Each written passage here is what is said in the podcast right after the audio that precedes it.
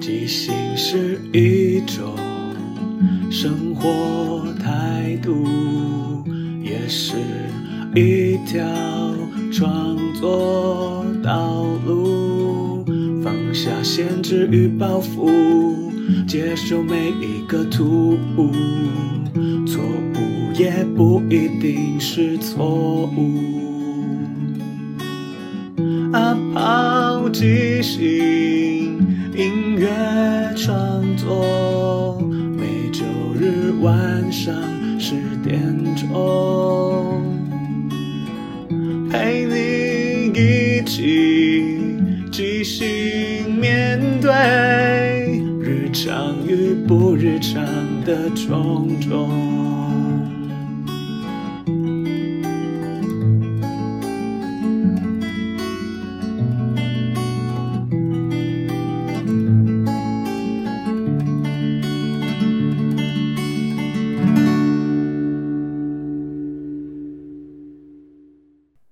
嗨，大家好，我是阿抛，欢迎收听阿抛的即兴音乐创作。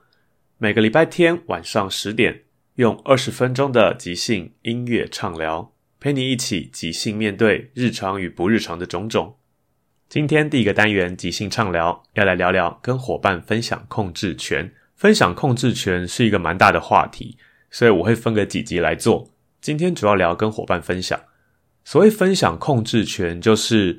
在舞台上，我们要让故事、让剧情发展下去，每个人都会带着自己的点子。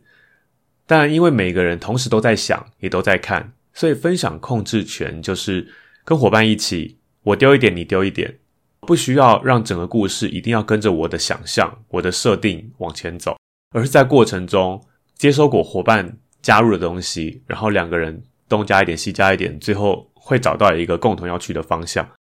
因为分享控制权。某种程度，之前有跟大家提到说，让伙伴发光。当时说，我们接受伙伴的点子，放大他的点子，分享控制权就是让伙伴发光的其中一个要素。因为我们并没有强迫剧情、角色，甚至伙伴一定要照着我们的方向前进，所以我们适时的让伙伴一起加入创造，伙伴也让我们一起创造，所以才能够让。故事顺利也不会打架，或是互相拒绝，互相把对方的点子丢掉。尤其是在之前很多一些多人的长篇故事里面，因为很多颗脑子同时在运转，而在运转的同时，场上的伙伴已经在对话，场边的伙伴一方面要认真听发生了什么事，一方面脑袋也在动，所以常常会有一些稍微混乱的画面，因为大家的点子都在跑，而事情过得很快。因为从六月开始。我们做双人长篇的即兴剧，即兴双 B。从原本多人里面，或许还有机会可以有时间空档，可以休息，或者是好好思考。但双人长篇变成基本上没有什么下台的机会，就变你整个人在舞台上要非常全神贯注，你要想着怎么往前走，同时也要好好听着你的伙伴怎么样跟你互动，他丢了什么点子，然后你丢了什么点子，他怎么接。啊因为双人长篇只有两个人，所以我们通常脑袋都会带着很强大的动力要往前走，所以有时候会变成我你想了一个方向，他也想了一个方向，我们上去的时候有时候会碰在一起。这时候分享控制权就是我适时的放掉我原本预设好的东西，或是伙伴也放弃他预设好的东西。我们透过彼此丢一些东西出来之后，慢慢的往前，而那个往前其实。在即兴剧里面，没有最好的发展或是最好的故事，就只有大家一起合力让故事走下去。也唯有如此，这个故事才能好好的说完。不管它最后的走向是你喜欢的那一种，或是你不曾接触过的那一种，它最终都会找到一个出口，一个收尾的方法。然后在录音的当下，其实昨天晚上刚演出完一场即兴双逼也是十二月的倒数第二场。是邀请观众上台的演出，因为即兴双 B 是双人长篇，但我们每个月的设定都不太一样。我们从无结构到五条故事线，到四个故事串联，到现在十二月、十一月，我们做的是邀请观众上台一起参与的形式。而昨天刚演完的那一场即兴双 B，因为发生了一点小状况，就是我们应该要带的某一个道具白板，因为我们会跟观众要几个点子，让这个点子写在白板上的用意，主要是让我们也让观众记得有这些点子，然后要好好的依照形式上去使用它。但因为昨天忘记带，所以临时九十块就跟我说：“那不然我们就改好了。”于是我们昨天就改成，因为靠近圣诞节，所以我们就以圣诞为主题，然后只要了一个点子，就直接往下演。其实这是一个蛮巨大的改变，因为我们可能已经啊，我本人可能已经想好说，对我们这次的形式大概怎么走。然后虽然即兴剧没有办法准备，但有时候架构的熟悉或是架构的确定，会让你比较安心，说哦，至少我知道大方向怎么走。可昨天一到现场，发现哎，要换成完全不一样的东西。其实当下也是觉得蛮蛮惊吓，或是觉得蛮意外的。不过因为反正即兴剧就是这样，而且只要一个点子也是走得下去，只是瞬间有一点啊，竟然改变了耶！但就还是要继续做。所以昨天我们演出一样是要请观众上台，要了一个点子，我们就走完了那个演出。所以我觉得可能毕竟也是演了很多场，有一定的默契跟熟悉感。所以我记得我刚开始双人长片的时候，其实每一场都蛮紧张的。那个紧张可能是在于对要往哪里去不是很确定。又或者是，甚至我连开场的一些设定好的台词，要跟观众介绍的东西，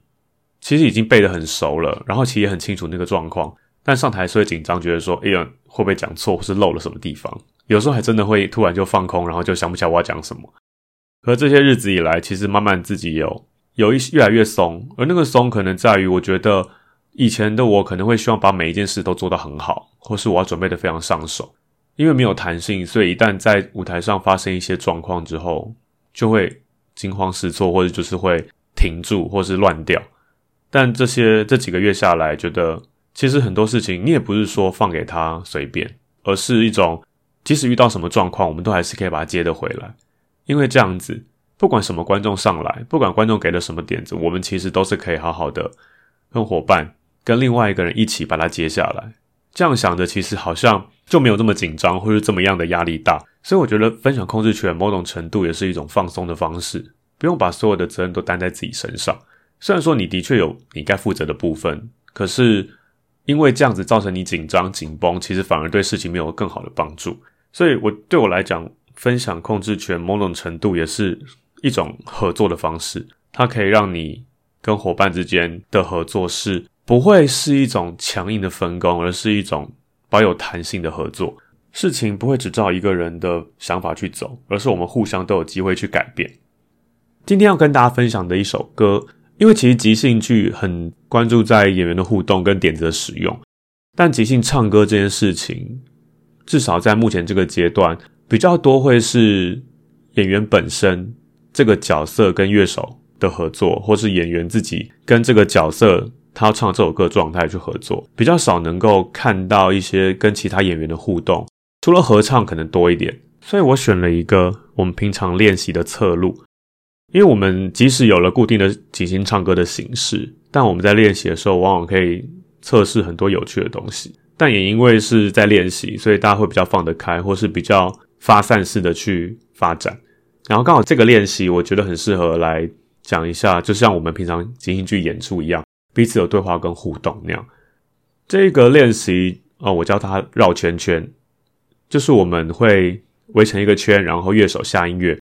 我们就直接从一个点子出发，我们也不会讨论，也不会干嘛，我们就直接接着轮着唱，有点类似故事接龙，所以我们就轮着唱，到后来有可能甚至不会照那个顺序，看大家的发展。嗯，也因为是还在练习，所以会有一些可能会抢话搭话或是撞到的状况。但其实即兴很常会发生这件事情，我们也不会因为这样就停下了，我们还是继续做这件事情。然后这一个绕圈圈的活动，其实乐手音乐一下，我就直接哦好，那我们主题是什么？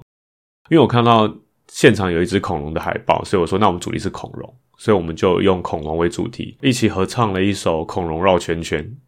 我们先来听一下。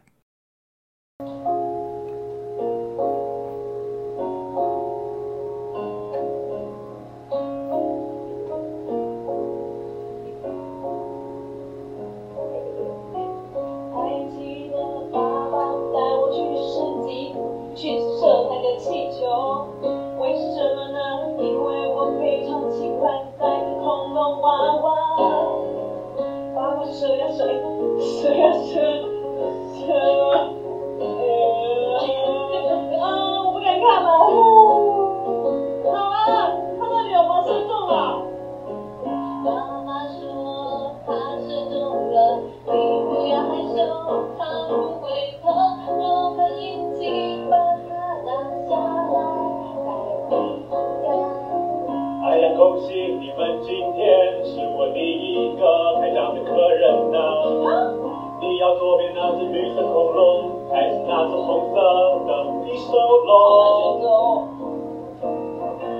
一个？你现在告诉我。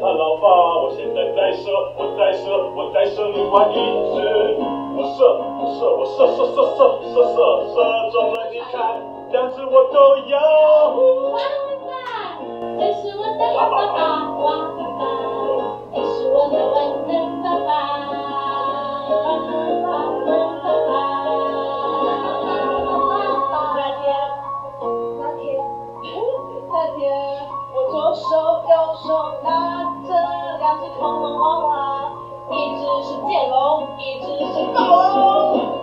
那天晚上，偷偷在房门面前看到他。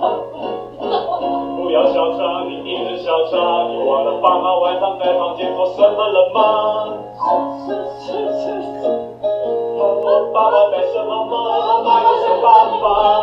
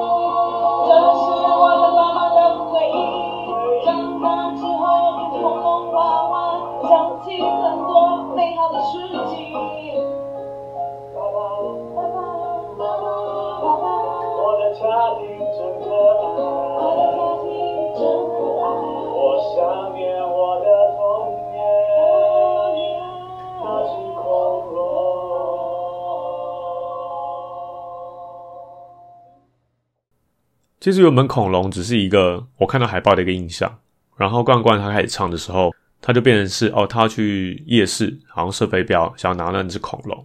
然后于是有很多角色，爸爸妈妈呀，或是摊贩啊等等的角色出现，然后开始把这个故事说完。其实看得出来，过程中大家玩的蛮开心的，可能也没有真的很在意说哦，现在该怎么做啊，一定要怎么唱，甚至要押怎样的韵。但是发展的发展，其实可以听得出来，它其实故事是还蛮完整的。而且是一个蛮蛮有趣的练习，因为在过程中，我们不只是可能像一个旁白说别人的故事，有时候我们也会是其中的角色，然后我们可能也不只是那一个角色。对我来说，即兴剧就是一个很有趣的有机的练习，不管是有没有音乐，它就是在那个当下，大家都在那个情境里面，然后开始自由的发挥。而所谓的自由，也是在于我们非常关注伙伴他们唱什么丢什么，然后我们接什么继续丢什么。让这个故事继续往前走。然后我自己觉得这样子，也某种程度也可以让大家可以比较感受到即兴剧在发展剧情的过程中，大概会是什么样子，有别于以往歌曲比较偏向个人或单一角色的概念。而说到和伙伴分享控制权，第二首要带来的歌曲是，主要我想谈的是跟乐手的合作，因为我们在即兴唱歌的形式里面，我们演员会根据这个角色给他一些特色啊，或是给这首歌有一个目的或是一个方向，而乐手他就会在旁边听，然后他就会透过这些灵感给他一些音乐的刺激，他会下一些音乐，所以在合作上，一般观众刚看可能会觉得说，哦，好像我们是跟着乐手走，乐手下什么就唱什么。但其实那个过程中，我们跟乐手的合作是非常紧密的。哦，我们一般跟演员的合作，我们可以透过对话、动作，但跟乐手就是用音乐。而那个音乐的合作上，我觉得分享控制权也是很重要的一个部分。如果说乐手很强势，他就是直接从头弹到底，然后你就是跟着唱，你也只能跟着他唱。但其实，在好的合作里面，我们彼此是互相都有让空间给对方。比方说，之前有一些歌曲。我们可能会先演演，再唱，唱一唱再演。而这个时候，我们可能没办法跟乐手说：“乐手，我是要演喽。”我们就是直接演，乐手就会配合我们。他现在的伴奏就会比较偏向是背景的伴奏。然后知道我们要唱歌之后，他又会再进到里面来，是一种我们跟乐手说：“哎，我需要怎么样？那你现在跟着我走。”然后有时候是乐手弹音乐的时候，他就会加一些，比方说这里是高王了，或者这里。会给你一个机会去 solo，或者这里怎么样？它会有一些音乐上的暗示，所以这个合作互动就会让这歌曲发生很多有趣的变化，而不会像我们最开始可能就觉得歌哦前奏、主歌、副歌，然后尾奏这样简单的一个形式。就像我们前面跟大家分享过的，有些歌曲可能讲一讲之后会有一些口白，有些会有 rap。然后今天带了这一首歌，而这首歌的背景先跟大家。大概讲解一下那一次的练习，我们抽到的关系是，我是琴房老板，就是我开了一个钢琴行卖钢琴的，然后跟我的一个顾客，然后这个角色他叫做高山喜兰。我们在聊的这一首歌叫做《当我独自走过》。那时候讲的背景是说，为什么我这么年轻会跑来卖钢琴？可是我自己其实没有真的在弹，但是我很喜欢钢琴，是因为我高中的时候曾经在学校听到一个女生弹钢琴，弹得非常好听。然后因为那时候她在琴房练琴，我我看我听到了，走过去看。然后因为我的名字叫高山喜兰，所以我就说我看到那个女生的头发是锡兰茶色的长发，让我印象非常深刻。所以我后来开的那间琴房就叫喜兰高山喜兰。然后我因为这件事情，我觉得哇，这个女生弹钢琴好好漂亮。可是，在当时我只是高中，所以我其实没有敢再多做一步，所以我就开了这家店，然后希望有一天可以遇见那个女孩。所以这首歌就是在讲我当时遇到那个女孩的状况，那我们就先来听一下。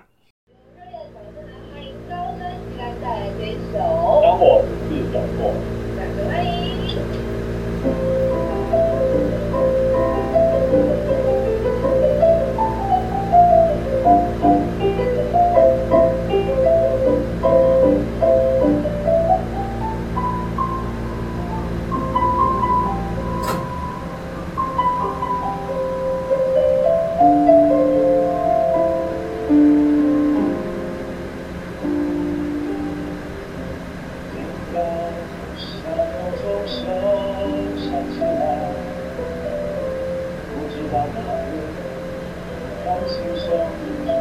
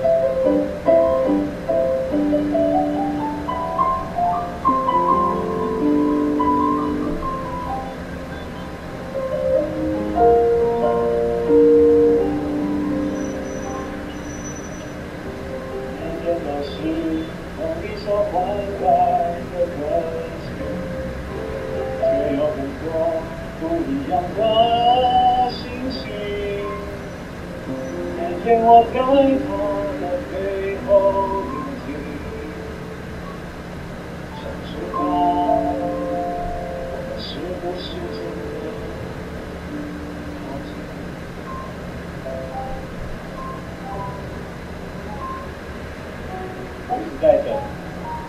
有一天我们一定可以相遇的。就那是在时光里可以被喜欢。谢谢。刚要建立这首歌的设定的时候，我觉得，嗯，应该是一首稍微微微浪漫或是比较抒情的角度。可是乐手他下的音乐是一个轻快的音乐，我当场听到，诶，有点，嗯，怎么会是这个音乐？可能跟我预测不一样，但没关系，我就先听。然后我后来发现，哦，原来它有一个，它是一个很有巧思的设定，因为他弹完那段前面那一块比较轻快的旋律之后，换到另外一首歌，我就懂了，哦，那个只是某一种情境的颜色，而到了中间那首歌再出来，我就知道啊，他其实是在做一个画面，那个女生在琴房弹琴，我听到的那个感觉，而且他还在第二次的时候做了一些好像弹错，那就真的很像真的在练习，所以当时的那个歌曲就会，哦，瞬间好像很有画面。虽然说现在一样都只有用听的，可是我自己觉得有时候用光是声音就可以呈现很多场景。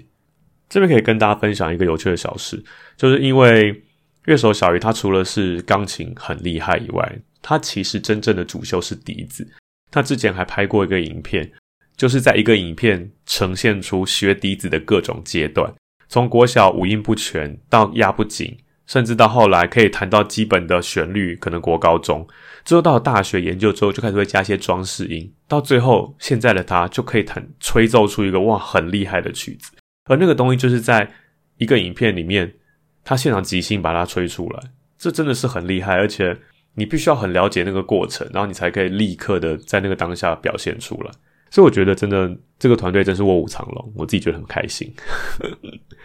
然后第二单元即兴推荐就要推荐即兴双臂的最终场。因为今年下来，我们也演了，其实也快半年了。在年底演完之后，应该会暂时休息一阵子。所以下个礼拜三，就是十二月九号，我们会在二三喜剧，在林森北路的一个地下室，会演出即兴双 B 的最后一场，一样会邀请来宾。但这个来宾是谁？那当然我们还是没办法知道。就如果有兴趣的朋友们，可以看一下，我们除了和伙伴分享控制权，也会和上台的观众一起分享啊、我们知道观众可能他并没有参与我们的排练，或是他甚至他也不是演员，他就是一观众。但他上来之后，我们如何带领、引导，或者是跟着他一起建立一个四十五分钟的长篇故事？我自己觉得每一次都是挑战，很冒险，但每次的故事我都觉得很有趣，因为我们也没有办法预料到这个观众他会丢出什么样的球，他对我们丢的东西他会怎样的接受。而且每一个人其实都长得不一样，所以他在舞台上呈现出来的效果或引领故事的方向也都很不同。我自己是蛮期待每一次的演出啊，因为是最后一场了。大家如果有兴趣的话，也可以点资讯页，会把相关资讯放在里面。最后，感谢大家的收听。如果喜欢这个节目，可以追踪、订阅或分享。有任何想法或意见，都欢迎告诉我。晚安，我们下个礼拜天晚上十点空中再见。即兴是一种生活态度，也是一条创作道路。下限制与包袱，接受每一个突兀，错误也不一定是错误。阿抛即兴音乐创作，每周日晚上十点钟，